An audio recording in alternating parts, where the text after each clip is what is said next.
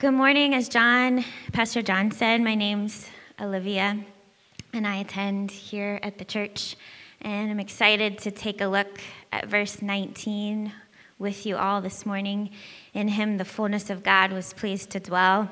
It's packed, theologically packed, um, and I recognize even my own limit, human limitations in communicating it and understanding it myself. And so we're just going to ask Jesus to come and help us this morning to understand his word and that it would move from our head to our heart and, and uh, impact us. So let's do that together. Again, Jesus, uh, we come before you. I thank you for first the moment we just shared together as a body of believers, where we just lifted our voices to you, and our voices pleased you, they brought joy to you. And the fact that we can even do that as imperfect as we are, this is such an example of your grace and your goodness in our life. Thank you for the power that comes when the body of believers is gathered together. So it's just with abundance of thankfulness that we come this morning. And now recognize, God, that the, the task that is before us to understand what it means that you dwelled fully in Christ. And so I just, I just ask for your help this morning. Holy Spirit, would you move this from our brains to our hearts and would you change us? And God, if there's people in this room this morning that aren't sure about who you are, would you make yourself so clear this morning? And for those of us who've decided to follow you, that need the truth of your word, would you make that so clear? So, Jesus, um, search us and know our hearts, test us and know our anxious thoughts. See if there's any offensive way in us and lead us in the way everlasting this morning. We love you. Amen. Amen. So, um, if you guys have been attending for the past several weeks or watching online, you know that we've been really planted in five verses in Colossians chapter 1, and that Paul was writing this book to the church because there were some false teachings that were going on that threatened the doctrine of the church. And there's different facets of that false teaching, but the element, the aspect of false teaching that Paul chooses to address in this particular verse, in verse 19, is this, this teaching that was going on in Colossae about that Jesus descended from God and was less than God. So this teaching was going on, and Epaphras, who had started the church in Colossae, knew that this was a threat to the church and that correct teaching and truth needed to be reminded to the church. And so he took the journey to Rome. That's where Paul was imprisoned at the time. He unloaded all of what was going on, and then Paul wrote this letter to the church to help remind them of what is true. And it's so at this point uh, that we enter into verse 19. But I think it's important to remind ourselves this morning that the issue that they were facing in that church, it wasn't only specific to that church at that point in time, but we see uh, these uprisings of, of teaching that moves away from the truth of Scripture. In fact, in 1977, there was a group of recognized church leaders in England that wrote a book called The Myth of God Incarnate. And the whole point of the book was to demonstrate that Christ could not have been fully God. And so, in order for the premise of that book to have any merit, they took the foundation and the framework that assumed that the Bible is not the divine authority of God, and that somehow the, the Word of God changes over time. You see the issue there. The issue is not only in the 1970s, but we see it today. New Age worldview is written and, and experienced throughout our culture today. I just saw it in a Disney movie that I watched a couple weeks ago with my kids. uh, one of the leaders of the New Age movement. His name's Deepak Chopra. And he wrote a book called The Three Jesuses. And he defined Jesus as three individual people the figurehead of the church, a historical figure, and thirdly, a teacher. And so there's all of these competing worldviews and beliefs that want to dismantle that Christ was fully God. And so this morning, we're not going to spend a lot of time talking about Christ being fully man, although we know that he was both fully God and fully man. But we're going to particularly focus on what did it mean that Christ was fully God. And so, um, as we think about the need for this teaching in the past in the church and in the present in the church, uh, a theologian named Wayne Grudem, uh, who's who's written and studied scripture pretty heavily and wrote, written a lot of books on this particular topic, said this Jesus was fully God and fully man in one person. Though not a contradiction, is a paradox that we cannot fully understand in this age, and perhaps not for all eternity. But this does not give us the right to label it incoherent or unintelligible. Our proper response is not to reject the clear and central teaching of Scripture about the incarnation, but simply to recognize that it will remain a paradox, that this is all that God has chosen to reveal about it, and that it's true. If we are to submit ourselves to God and His words in Scripture, then we must believe it. And so, what he's talking about here is that even the aspects of Scripture that we cannot understand does not mean that we insert in our lack of understanding or sometimes fear that comes out of lack of understanding our own beliefs on Scripture. What Scripture says is true is absolutely true, and we must uphold that as Christians. And the central teaching of Jesus being fully God is a core belief of the Christian faith, and we can't move from that. Amen. And so this morning, as we enter into this verse, I want us to submit ourselves to two things this morning. The first is called PIM, an acronym that means pain in the mind. It was coined by John Stott, who's an author and a pastor. And um, the pain in the mind is the analytical process that we subject our minds to in order to understand the Word of God. It's the deep thinking that we give our mind to to understand the Word of God so that we can apply it to today. In addition to helping my husband run our business, I occasionally teach collegiate level courses. And the feedback that I get from my students often is your, your content is dense and your assignments make me think. And my response to them is, that's exactly what it's supposed to do. In fact, I hope, I hope your brain is so tired that your head just drops into your books at the end of the night. And if you're thinking, well, I don't really, wouldn't really want her as a professor, well, I understand that. But you know, my, my hardest professor, Alice Ott, you remember Dr. Ott? Pastor John probably remembers Dr. Ott. I would rail against her because she gave me an A minus. And she really challenged me to think. And we're in a culture today where we have to think. Our minds have to be devoted to understanding the Word of God, unless we be tempted to say, well, this is an intellectual pursuit. It's for people who are pursuing higher academia. My grandpa never made it past high school and he worked in a steel factory the majority of his life.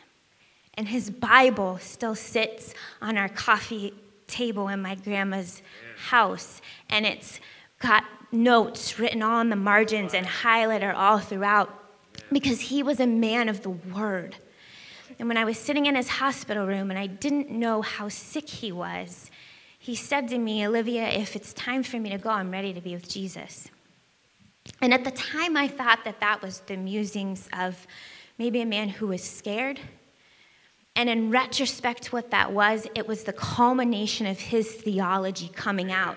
Everything that he'd spent his life prepping for and preparing for was coming to this, and he was getting ready to enter into the throne room of God, and he knew it. He, he knew it. And so this morning, submitting our minds to pain in the mind, it is the call of all Christians. And so we're going to do that together.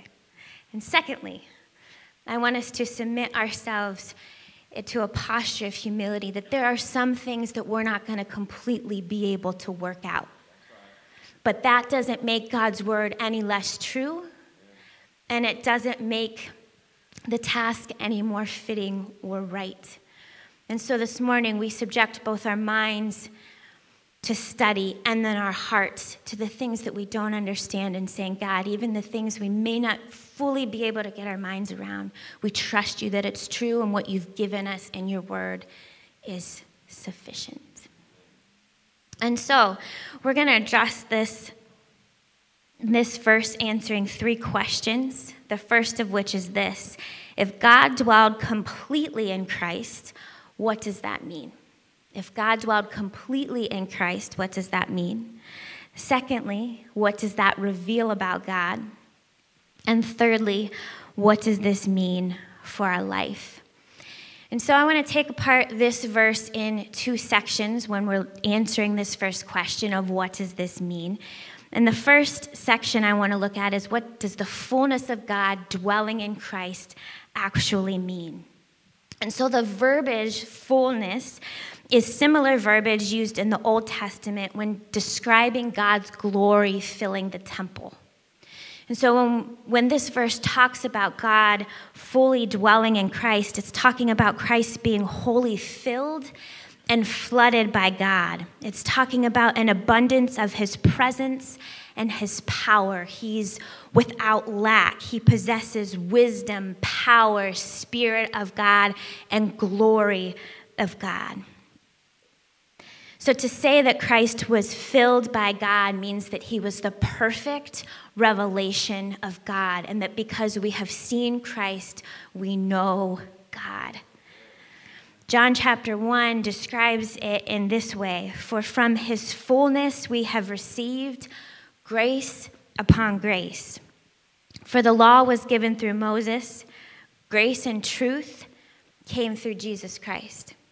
No one has ever seen God the only God who is at the Father's side, he has made him known. Hebrews, the author of Hebrews, actually describes it in this way that Christ is the imprint of his nature. The imprint of his nature.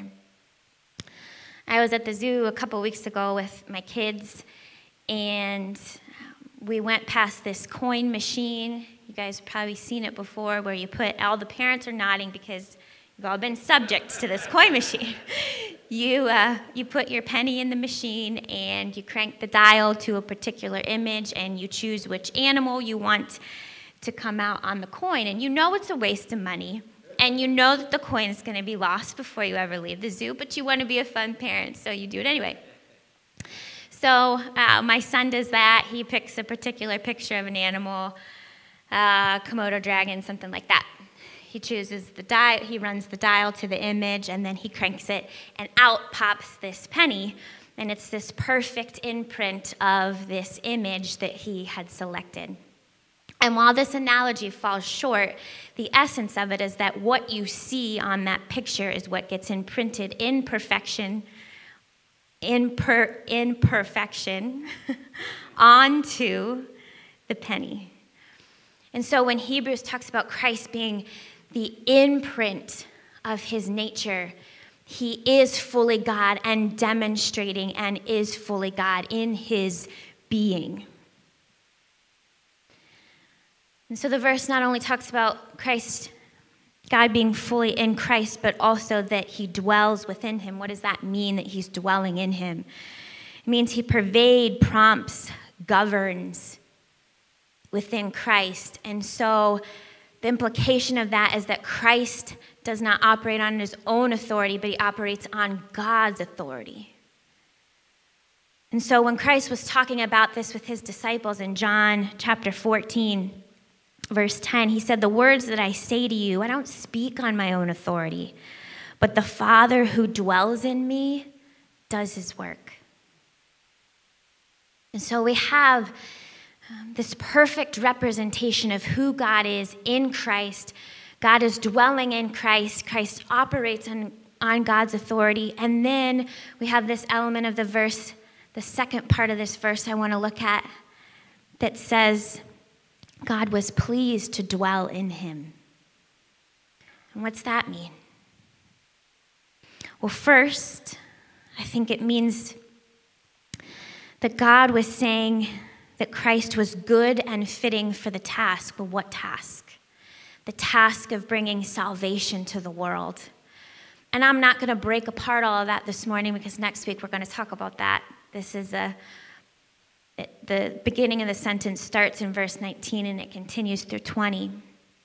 But we see God's approval of his son in Matthew when Jesus is baptized and God speaks over this situation, over, over this event, and he says, This is my son in whom I am well pleased. And what he's saying in that moment is that this, this is the Son of God. And everything that I said to you that was going to happen is going to be fulfilled in this person. He's being stamped for the task of bringing salvation to the world. But I think it means not only was Christ chosen for the task, but it was necessary that Christ be fully God in order to fulfill the task. And I want us to pay attention to this. This is where it gets a little studious, but I think that it's worthy of our, our PIM this morning. Because this makes all the difference in evangelism. It makes all the difference in what characterizes Christianity that Christ had to be fully God. And so Grudem, who I referenced earlier, describes three reasons why Christ had to be fully God. The first of which is this He says, Only someone who is fully God could bear the penalty of sin. Only someone who is fully God could bear the penalty of sin. No human could endure that. And I think when we think of the cross, we, our brains often go to the physical pain that Christ endured. And no doubt that was the most excruciating way to die. We can't argue that. But other men did endure it. But what other men did not endure is the isolation and the incredible weight of our sin. There's what, 50 people in this room? And Think of all of the crud that you carry. He took that, added up amongst the 50 of us, and then think about that in the spans of the whole world over all of time that he bore the weight of our sin. A man alone could not do that. Secondly, he says that salvation comes from the Lord, and certainly we know that all of Scripture demonstrates that we are insufficient to be able to save ourselves. I mean, the Old Testament proved that. We, we see that as it continues in the New Testament. And so we needed a Savior. And, and, and also, what that demonstrates is that the Word of God is true. In order for everything that God said in the Old Testament to be true and for us to believe it, He had to bring someone. And He did that. This isn't just a book that makes us feel good. This is the Word of God, and it's true, and it's been true, and it will continue to be true, and it doesn't change in its truth, and you can't omit to it, and you can't take away from it. It's God's words for us. And so, yes, that is why we must be intense about our study for the Word of God. Because when I look at our culture and I see what's going on, and I see commercials, and I see the things that my son comes home and he tells me from school, I just want to, I just want to cave in. It's discouraging. I think, how am I going to navigate this? The Word of God, I stand on truth, and my truth doesn't change. I'm so thankful that it doesn't change. And thirdly, he says that only someone who is fully God and man could be the mediator between God and man. So Christ came and he brought humanity back to God and he revealed God to us. And it was only someone who had both the nature of God and the nature of man that could do that. And so, Olivia, why are you sharing these reasons? I'm sharing you these with these reasons with you because I want you to see how the Word of God is true, how God bound it together and it, and it makes sense and it fulfills itself. And as I said earlier, it makes all the difference in evangelism. I've been hanging out with a family from Afghanistan, and I was having a conversation with um, my friend, and we, he was talking about Jesus, and I was talking about Jesus, and he said, You know, he said, Jesus is a good man, and Jesus was a prophet. I said, Yeah, he was those things. But what's different about what you believe in Islam and what I believe in Christianity is that Jesus was the Son of God. And in order for us to be able to articulate our faith to people, we have to understand why that had to be and that it, in fact, is true. And so, if God dwelled fully in Christ and Christ revealed his nature and he operated under his authority, and God was pleased to do it, and he chose Christ for this task, and it was necessary that he be fully God, then what does this reveal to us about God? God, in his goodness, not only brought this about to fulfill Scripture, but in doing this, he made a way for us to know him more. And so, I don't think we can move through this text without uh, taking some time to think about what the scriptures show us about who God is through the person of Christ.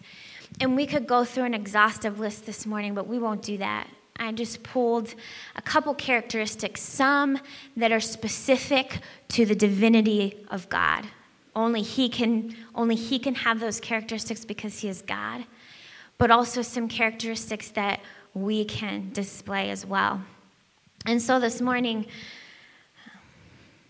taking a look at characteristics that are specific to his deity, I want to talk about his omnipotence which is a big word that means God had command over the created world.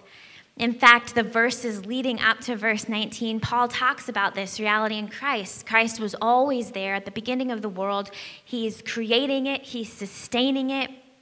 And so when we take a look at the Gospels and we see how Christ engaged with the created world, we can now we can know that our Father is too also all controlling of the created world. In Matthew 18, Jesus is out with his disciples in the Sea of Galilee, and a storm begins to, to brew, and his disciples get scared, and they come and they shake him, and they want to know what's going on. And Jesus stills the storm with his very words. And his disciples, I don't think, really quite know who he is at this point. And he says, Who is this man that the wind and the waves obey him? And so we see in this that Christ has power and control over the created world. Secondly, we see God's sovereignty through Christ, which means his power in our world, particularly through Christ's authority to forgive sin. In Matthew 9, a man came to Jesus, was brought to Jesus, and he was paralyzed. And Jesus, before he heals him, he says to the man, I know, I can see that you believe in me. I've forgiven you. And the people accuse Jesus of blasphemy, and they say, Who are you that you can forgive sins? But Jesus was able to forgive sins because he is fully God and he was operating under the authority of God. And thirdly, Another characteristic of his deity is that he had victory over death. And so this morning, when we're standing together and there's no music and it's just our voices and we're just singing what you've done, what you've done, All the glory and the honor to the Son. Our sins are forgiven. Our future is heaven. I praise God for what you've done. That's because there was finality on the cross. What he did was complete. He bore our sin and he canceled our debt and he forgave our sins, and they were no longer our debt to pay. And I think, and I say this a lot when I, I'm up here, but you know what? It's just true. The gospel is just, it's never old, it's never stale. If you've served the Lord for 20 years, or you've served the Lord for five years, or maybe you're just coming to the Lord, it is good. It is good, and we just have to marinate in that. And I've just been, man, there's just been moments in our congregation lately where I know that the Holy Spirit's here and He's moving, and it just fills my heart with incredible joy and gratefulness. And then I know that, that the God is pleased in that. There was a, a couple weeks ago, Brandon was up here, and the theology of the song was just so deep. And then Brandon sang with gusto that part of the song. And then Pastor John's always been a good preacher, but he came and he divided the word, and I mean, it was just spot on. And then there was another week, uh, several weeks before that, where Justin's leading us in worship, and and he says, you know, just just start praying. And I don't think at that moment he knew people were going to start praying out loud. But then Steve started praying out loud, and then everybody, you know, people just started jumping in, and I thought, God's in this place. He's here. He's with us right now. And the reason that we can do this together is because Christ came and he paid the penalty for sin. And it's just beautiful. It's just beautiful. And so, Christ, he had command over the created world. He had authority to forgive sin. He had victory over death. And so, if you find yourself reading the news lines and you're just like, what is happening in our world? Do not forget that God is in heaven and he has power and control and he's going to make things right. However wretched and horrible that they are, he's going to make it right. And we have to hope, hold on to that hope. Second set of characteristics that describe Christ that we can also emulate as well, but are most perfectly revealed in Christ, that describe our Father. One of them is this truthfulness. Throughout the Gospels, Christ would quote the Old Testament, Isaiah specifically, demonstrating the fulfillment of Scripture. But we have a faithful God who says and does what he promised. Secondly, we see the incredible love from the Father through Christ, and that Christ loved people that was only going to cause him pain. It's easier to love people that reciprocate to us in some way. It's difficult to love people that only give us pain. Can you think of one of those relationships in your life? Right? You just know it's sacrificial love. This was Christ, particularly in the final moments where he was most vulnerable and he needed his friends by his side. His disciples fell asleep. His closest disciple denied him, and Judas betrayed him. And he knew it. He knew going into his greatest physical moment of pain that he was going to experience his biggest betrayal. He loves us. Christ loves us. Our Father loves us. And lastly, the mercy that Christ showed is the mercy that we can believe our Father has towards us. Christ showed goodness to people in difficulty. Some of the difficulty they chose, some of it they didn't. But Christ was a friend to the sick. He was a friend to women. He was a friend to sinners. So, this morning we have these attributes of God that describe his deity as all powerful. And then we have these attributes of God that describe his love and his mercy and his goodness in our life. And so, what do we do with all of that? If Christ was fully God, it reveals God to us. We spend time thinking about what that means, then what do we do? Three takeaways for this morning, and the third and final point is this. And what does this mean for our life? The first reaction is that we should glorify God.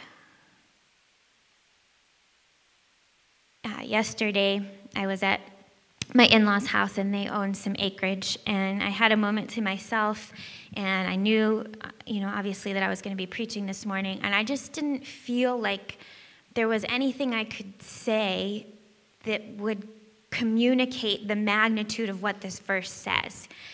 And I head out into this open field, and the sun is shining, and the leaves are changing, and I can feel the warmth on my face. And I thought, okay, I'm going to get this divine revelation in this field. God, you got 30 minutes. Give it to me. and um, I always want to be productive with my times with God. um, and I don't know if it was him or me or a combination of both, but I just thought, you know what? I'm not going to make this productive. I'm just going to be with him. And so I just walked and I just looked at the trees that he made and I just felt the warmth of the sun on my face. And I just thought, you're good. You're good. And if, if nothing more comes out of this moment other than you're good and I know it and you get recognized for it, then, then that's, that's sufficient, right? Like we can have those moments with God. They don't have to be incredibly profound, they just have to be intimate. And He wants that with us, He wants that glory. And so in, in Matthew 9, when the man who was paralyzed was forgiven, then God healed, then Christ healed him. And the crowd saw it. They were afraid, but then they glorified God for doing this great work through the person of Christ. And so this morning, as we get ready to head into a continual time of worship and we reflect on Christ's work on the cross through communion, before you ask Him for anything, can you just spend a couple minutes just thinking about how good He is? He's just so deserving. He's so deserving. So, first takeaway for this morning, and, and what does this verse mean for our life, is it should lead us to a reaction of glorifying God. Secondly, this verse communicates that God can be known. He can be known. And so this morning, if you haven't made a decision to be in relationship with God, can I ask you to think about that? There's just going to be people that are going to come up and they're going to be on the sides. Pastor John will be around. If you want to pray with someone and talk that through, don't wait. My decision to follow Jesus was the best decision that I have ever made, and it changed everything. And so, would you think about that? But for those of you who have made a decision to follow God, do you know more than just facts about your faith? Do you have a closeness with Him? Do you miss Him? When you haven't spent time with Him, do you miss Him? He misses you. Do you have moments where you just you talk about life with him other than just here's here's my burdens here you go and he listens and and he'll take all that if that's all he gets but He wants us to know Him. And so He gave us Christ. So we could see these characteristics and we could ponder the, His nature and engage with Him in those things. Do you enjoy Him? Is He just far removed? Last takeaway for this morning, and, and this truly is where we're going to land. Colossians, Paul goes on in Colossians uh, in chapter 2, verse 9, to talk about being filled, us as people being filled with Christ. And so I want to read that for us this morning. For in him, the fullness of deity dwells bodily in Christ, and you have been filled in him who is the head of all rule and authority. You have been filled in him. What's that mean? Christ is the fullness of God, and we are filled in Christ, which means that we have everything that we need in Him. So, this week, whatever you're getting ready to head into, whether that's financial stress or a difficult job or contemplating and grieving someone who's passed, or a difficult marriage, or a hard relationship, or a child that's far from God, whatever you're heading into this week, you have everything that you need in Christ to be able to face that. What's that mean, Olivia? We have everything that we need. We share, because of our union with Christ, if you are a believer, you share in the power and authority that He has to enter into the dark places of life. You do not have to be on the defensive. You can be on the offensive because the power of God lives in you. I started feeling the weight of this when I sent Pierce to school. And I'm telling you what, kindergarten's one of the darkest places that I've ever seen. And that's not an overstatement. The things that he would come home and tell me and after school and the things that I had to explain to a kindergartner, and I thought, this world is dark. How is Pearson going to get through school still believing in Jesus? And the conviction in that is that, Olivia, you have the power of God living in you to help you fight the battle of sin. We are filled with Christ. So, everything we need to know and obey Him and is in this book, and this is why we have to uphold its authority above all else. When you begin to dismantle this, when you begin to take pieces and parts of it that you don't want to obey or you don't want to submit to, you take its authority away, and the authority is what we live on. And so this morning, I want to pray for us as we think about these takeaways, glorifying God. God can be known, and we are filled with Christ. I want to pray this with us and for us. It comes from Ephesians chapter 3. And again, this verbiage that, that Paul uses about being filled with Christ. I want to pray this for us. It's Ephesians 13, 14 through 18. Would you guys close your eyes? Um, and let's pray. For this reason, I bow my knees before the Father, from whom every family in heaven and on earth is named. That according to the riches of his glory, he may grant you to be strengthened with power through his spirit in your inner being, so that Christ may dwell in your hearts through faith. That you, being rooted and grounded in love, may have the strength to comprehend with all the saints what's the breadth and length and height and depth, and to know the love of Christ that surpasses understanding, that you may be filled with the fullness of God. God, we pray these things. We love you in your name. Amen.